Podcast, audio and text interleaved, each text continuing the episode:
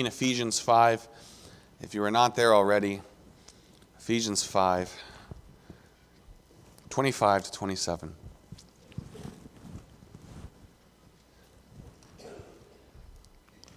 And let's open with a word of prayer. Heavenly Father, this morning we do boast in Jesus Christ alone. Our only hope in life and death is in the cross, the resurrection, the ascension of Jesus Christ. We recognize that and we rejoice in that, Lord. We rejoice in your love over us. We marvel, Lord, at your love. We know ourselves, our own hearts, how wicked and undeserving we are. Yet, even as we sit here this morning, we marvel that even when we were yet in our sins, Christ died for us. We marvel that you are just judge because of your love became justifier. So, Lord, even as we look at this passage, a passage that calls husbands to love their wives, may we see the high calling, the privilege of loving our wives, even as Christ loved the church and gave himself for her. Lord, do not let this be an hour that goes by without us understanding the deep call to love. Lord, as husbands, even as we turn our attention to this passage, we recognize even now, before we even jump into the passage, how desperate we are for your strength to do the things that you've called us to, for your wisdom for your Spirit to fill us and to work in us, Lord. So, even in this hour, as you challenge us, may you also empower us. Equip us to go and to do the things that you have called us to do. Lord, we pray these things in faith. In Jesus Christ alone. Amen.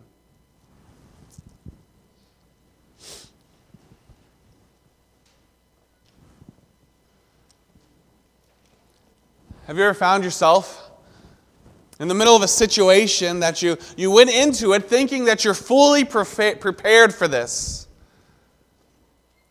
only to find out that you were incredibly unprepared, to be caught completely off guard?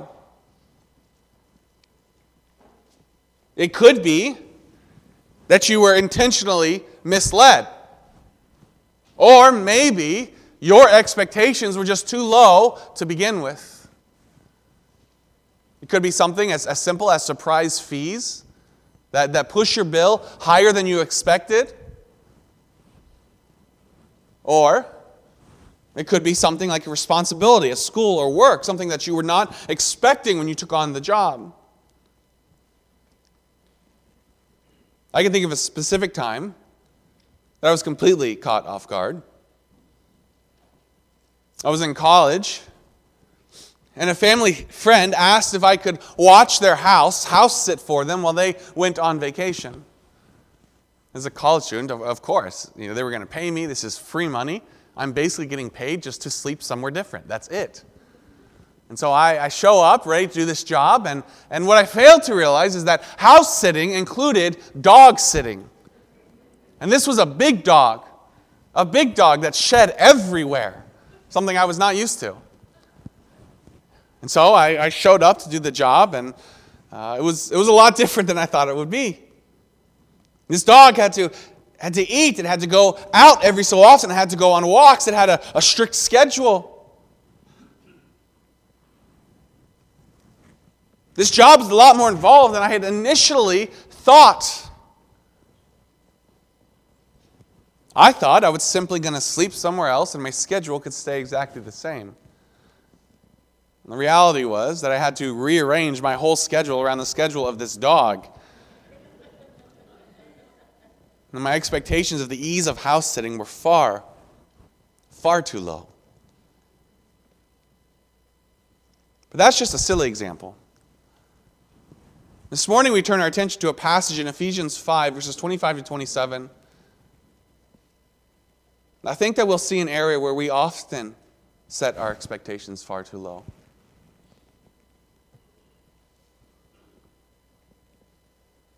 I know I did. As you step into marriage, you have no idea what lies ahead.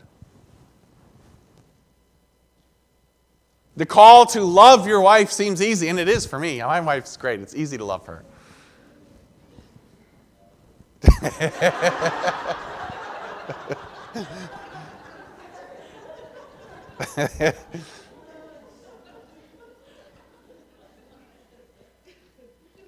but as we'll see in this passage, it's not just a call to love your wife, it's a call to love your wife in a very specific way.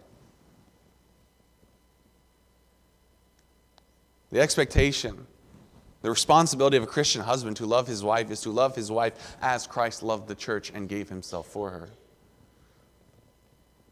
In this passage, Paul is continuing to explore the Christian household, the spirit empowered roles that God has designed for husband and for wife.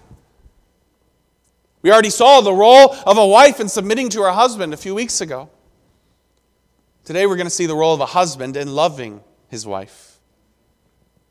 And so this morning we'll see the call, the husband's call to love, and the husband's example in love. First thing we see in verse 25 is the husband's call to love.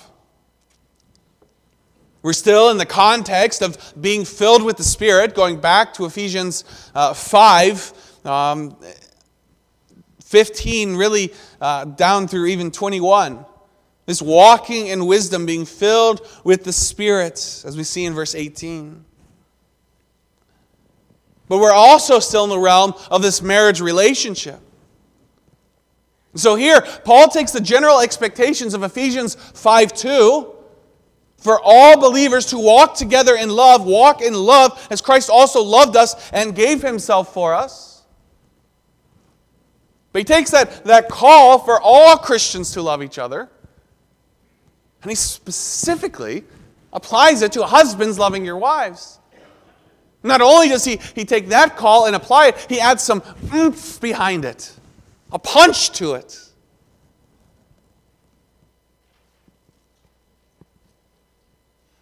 The reality is, if you are expected to love one another, how much more are you expected to love your wife? You would think it should go without saying, and yet Paul says it nonetheless. Husband, love your wife.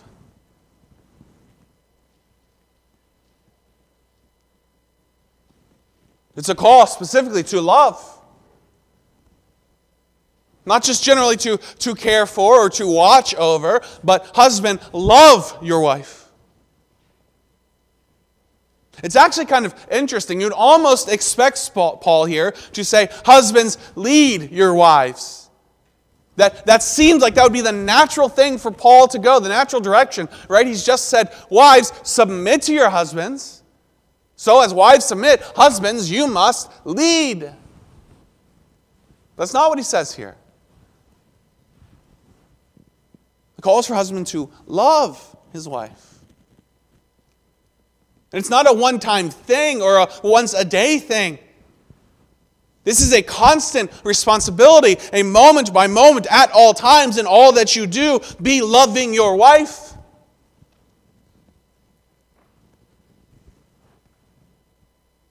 In fact, it's important to note that Paul's instruction here to husbands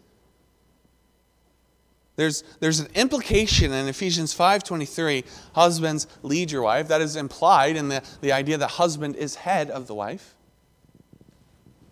And here, the call to, to love, these are not two separate instructions. The call to headship and, uh, headship and the call to love are not two separate things. Rather, these are one and the same. Husband, as head, you must love your wife. Your leadership as head must be defined and directed by love. The reality is that biblical headship is motivated by, general, by genuine love. To fail to lead, your, to lead as head is to fail to love. And at the same time, to fail to love is to fail to lead. The two cannot be separated.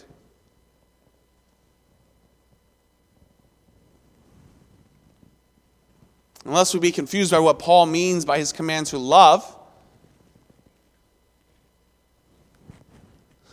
he gives us a powerful picture. He doesn't leave it at husbands love. We all might have our own ideas of what love is or what it looks like. This is where it's really become kind of a gut punch here. Husbands, love your wife. In what way? How should I love my wife? What is expected of me in love? Sacrifice. Husbands, love your wives just as Christ also loved the church and gave himself for her.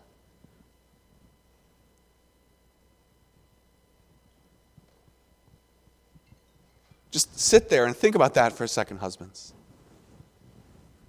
Don't miss the significance of the fact that you are called to love your wife to the same extent and in the same way that Jesus showed his love for you.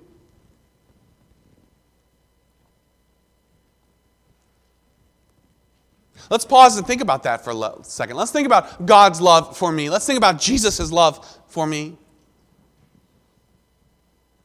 Even a passage like John 3:16 that we read earlier, quoted earlier together. For God so loved the world that he gave his only begotten Son. For God so loved the world that he gave. In fact, turn over to Ephesians 2, verses 4 to 5.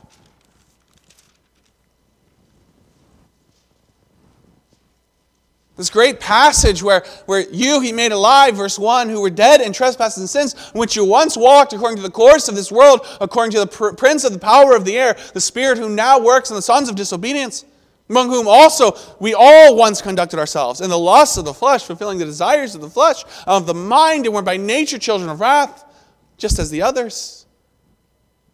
But God, who is rich in mercy because of his great love with which he loved us, even when we were dead in trespasses, made us alive together with Christ. By grace you have been saved. These two well known and much beloved passages, and rightly so, but they express God's great love that moved him to send his son to die. These passages open our eyes to the reality that the cross was not simply an act of indifferent necessity in response to my sin. It's not just God responding because he has to respond. Think of a teenager or someone working at, over at Hy-Vee. A storm is coming and they're instructed, put bread on the shelf. Right? There's no passion in that duty. He just he's doing it. He's, it's mindless. He puts bread on the shelf. It's what he does in response to what's coming.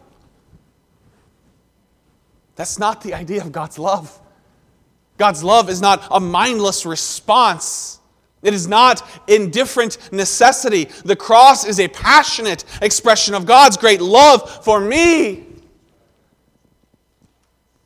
And yet, as we see here in this passage, the cross is not only expression of the Father's love, it's also an expression of the Son's great love. The Son who gives himself willingly and sacrificially for the church that he loves. It is this self sacrificial love of the Son that Paul here focuses on.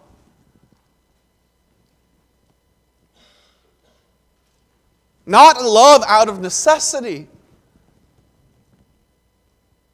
a love by choice, passionate expression. Elsewhere in Ephesians, Ephesians 3, verses 17 to 19. Jesus' love there is described as passing knowledge. It is unable to be fully understood, it does not run out. I love the hymn, The Love of God by Frederick Lehman. And he beautifully captures this idea here in the third verse of his hymn. could we with ink the oceans fill, and were the skies of parchment made, were every stalk on earth a quill, and every man by a scribe by trade. To write the love of God above would drain the ocean dry, nor could the scroll contain the whole, though stretched from sky to sky. O love of God, how rich and pure, how measureless and strong. It shall forevermore endure the saints' and angels' song. What a picture of the, the endless, the unknowable love of God for us. The unknowable love of Jesus Christ, even as Ephesians tells us about. Unless you further forget, Paul reminds us of all that Jesus sacrificed for you because he loved you. In Philippians 2, verses 5 to 8, have this mind among yourselves, which is yours in Christ Jesus. This Christ Jesus, who, though he was in the form of God, he did not count equality with God a thing to be grasped, but emptied himself by taking the form of a servant, being born in the likeness of men, and being found in human form, he humbled himself by becoming obedient to the point of death, even death on a cross.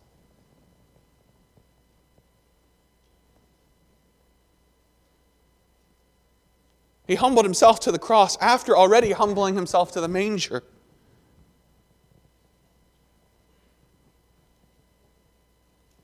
Jesus gave up his rights. He emptied himself, he humbled himself, and he humbled himself again, and he sacrificed himself because he loves his bride, the church. He gave up everything.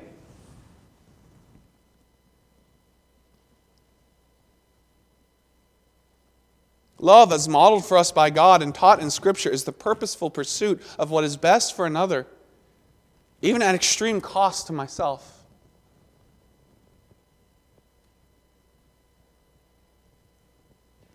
And, brothers, this is where it gets difficult because this is the same measureless, self sacrificing love that husbands are called to have toward their wives. This is not about feeling, it's about responsibility.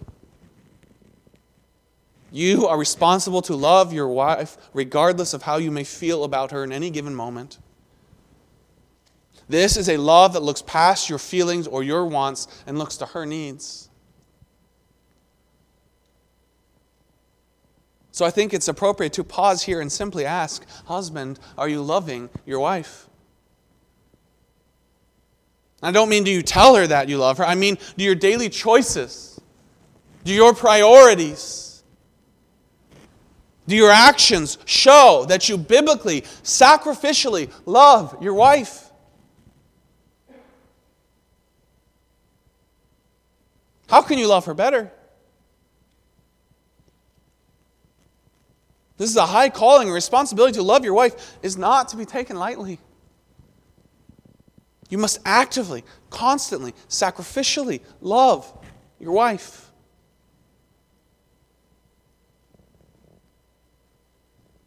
So I think here in verse 25, we clearly see the high calling.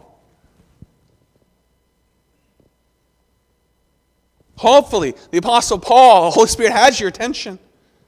And as we continue into verses 26 and 27, we see that not only is Christ's love your example in self sacrifice, but it's also your pattern in relation to the goal of your love. Not just how to love, but, but why to love. This passage identifies Jesus' goal and his love for his church by three purposeful clauses that you'll see in the next verses. That he might sanctify her, verse 26. That he might present her to himself in splendor, verse 27a. And that he might enable her to be holy and blameless, verse 27b. In essence, what we're going to see in these verses is that Jesus gives all of himself, all for the church's good. His love is all for her good. And that's what we see in verses 26 to 27 the husband's example in love.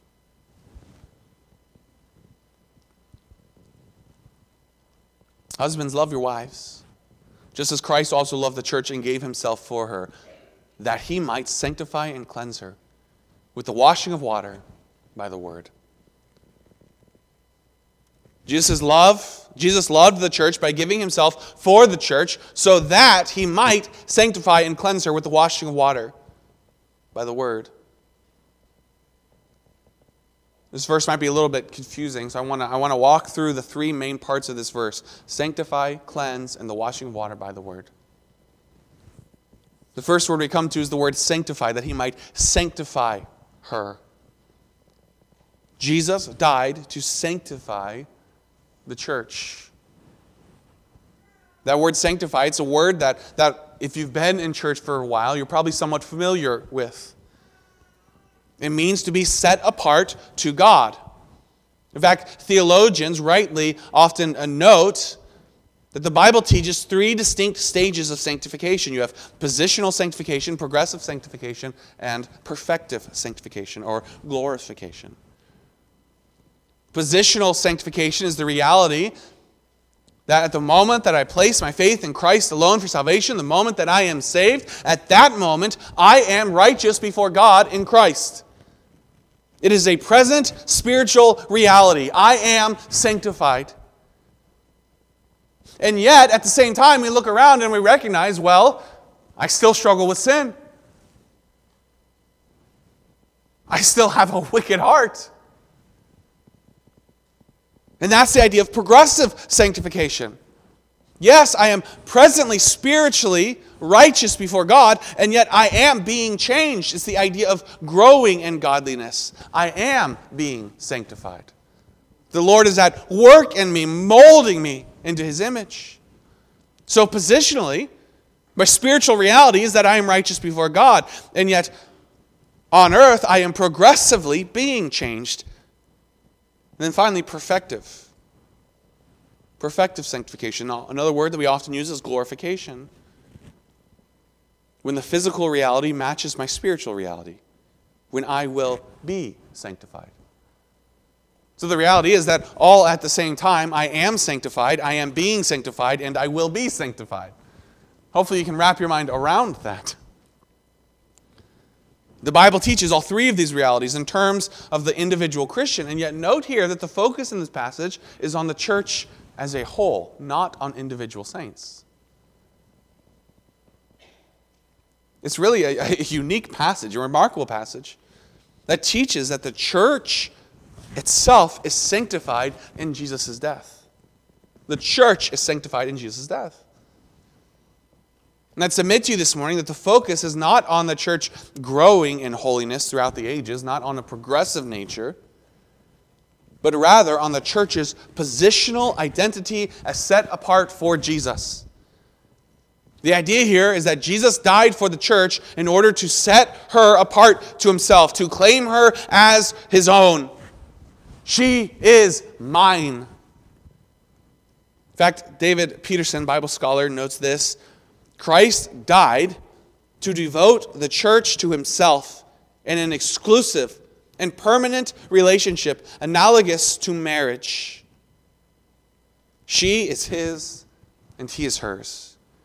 Christ has set the church apart. This is mine. Not only is the church set apart exclusively to Jesus, but there's another word there that he might sanctify and cleanse her. This cleansing and the sanctification are, are tightly wound together, they happen at the same moment. She was cleansed so that she could be set apart. See, the church needed to be cleansed. Cleansing points to the removal of sin. It's a reference to, to regeneration. In order to set her apart to himself, Jesus had to address the church's need. A need to be cleansed from sin. It's actually it's a very intimate analogy here.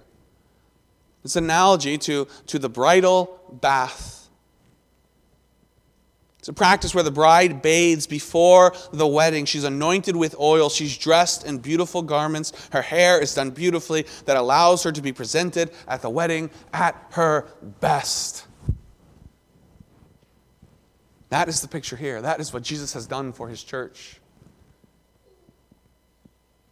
He has cleansed her. He has set her apart as his own. And how has he done this? That's the last part of the verse, or the washing of water by the word. It's a reference to the gospel message Jesus' birth, his death, his resurrection, his ascension. Really, to Jesus Christ himself, who is the Word. Jesus died in order to cleanse the church. He met her great need and set her apart to himself. She did not do this to herself, He has done it. How? By giving Himself for her. Now, I hope I, I hope I didn't lose you trying to unpack the, the beauty of Ephesians 5.26, but the big idea is simply this. Jesus loved the church by dying for the church in order to provide all that the church needed. His self sacrificial love is not sacrifice for the sake of sacrifice. It is sacrifice for the sake of her bride, to give her all that she needs. Husbands, the message here is simple. You must be utterly committed to the total well being of your wife. Physically, but especially and what really matters eternally, her spiritual well being. What are you doing to encourage your wife in her spiritual walk? When was the last time you prayed together or read scripture together?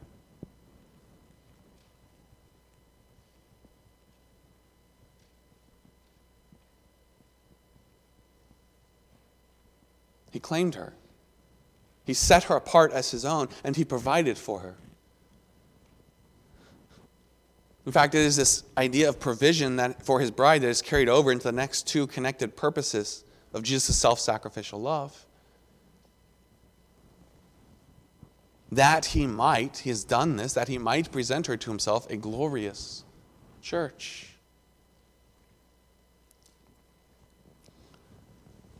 Over the past few years, I've had the privilege of uh, officiating at, at many, many weddings.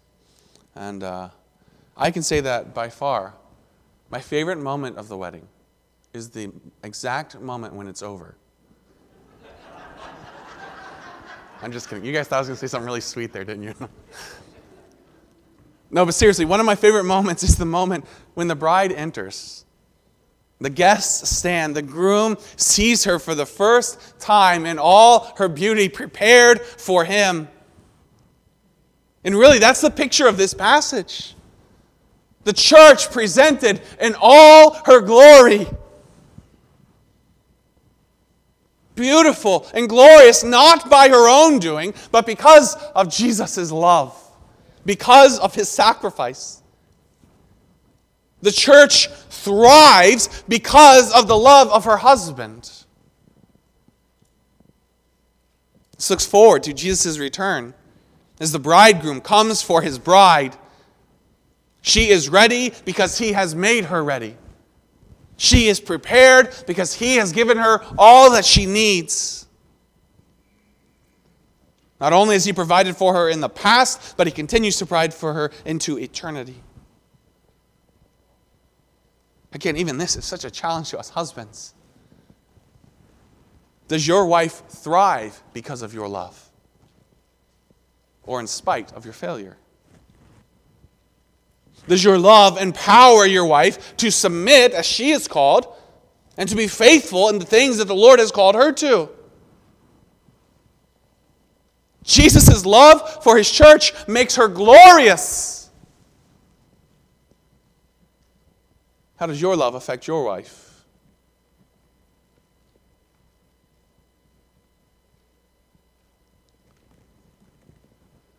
And then finally, Jesus is perfecting love the end of verse 27. And he might present her to himself a glorious church, not having spot or wrinkle or any such thing, but that she should be holy and without blemish. Why is she glorious? Because she is now what he declared her to be. He has done what he has promised, he has fulfilled all that he has said. She is sanctified, she is cleansed, and she is his. On that day, the church will be what he declared her to be.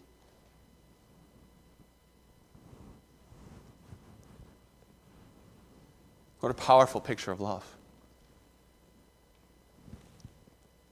How challenging for us men that our love for our wives is compared to Christ's love for the church. How can we ever measure up?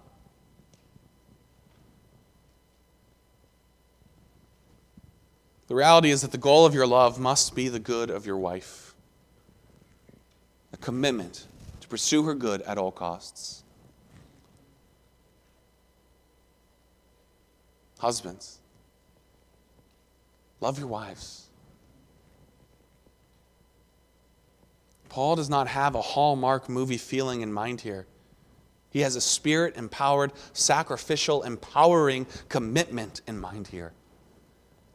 Your love for your wife is not a testimony to her worthiness, it's a testimony to your faithfulness. Does your headship pursue her best?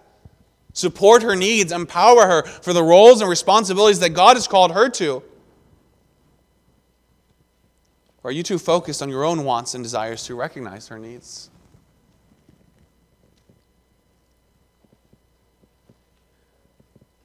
Brothers, wake up this morning to the high calling of sacrificial love, to the great responsibility of loving your wife.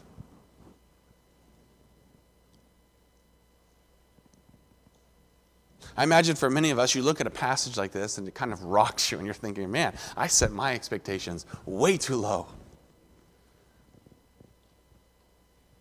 Well, this morning, see the need for change. Take serious the responsibility to love your wife.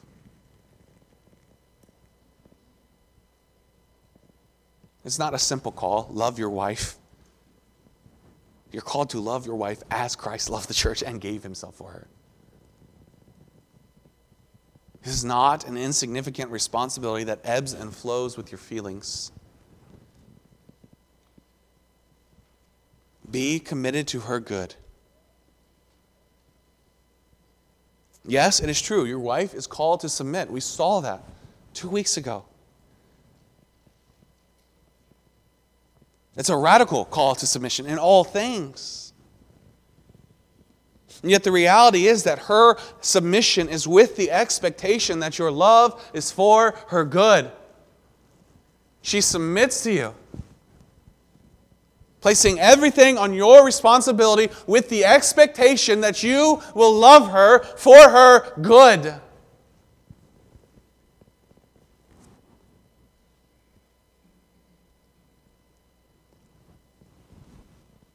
I think everything, every single one of us this morning recognizes that we fail in this often.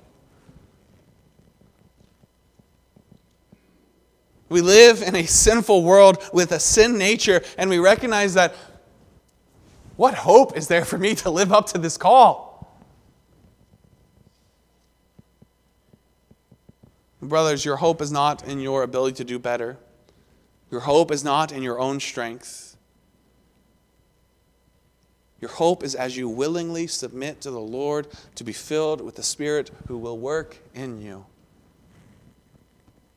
That is significant. Do not overlook the fact that this is still in the context of being filled with the Spirit. This is a return to what God intended with God's power.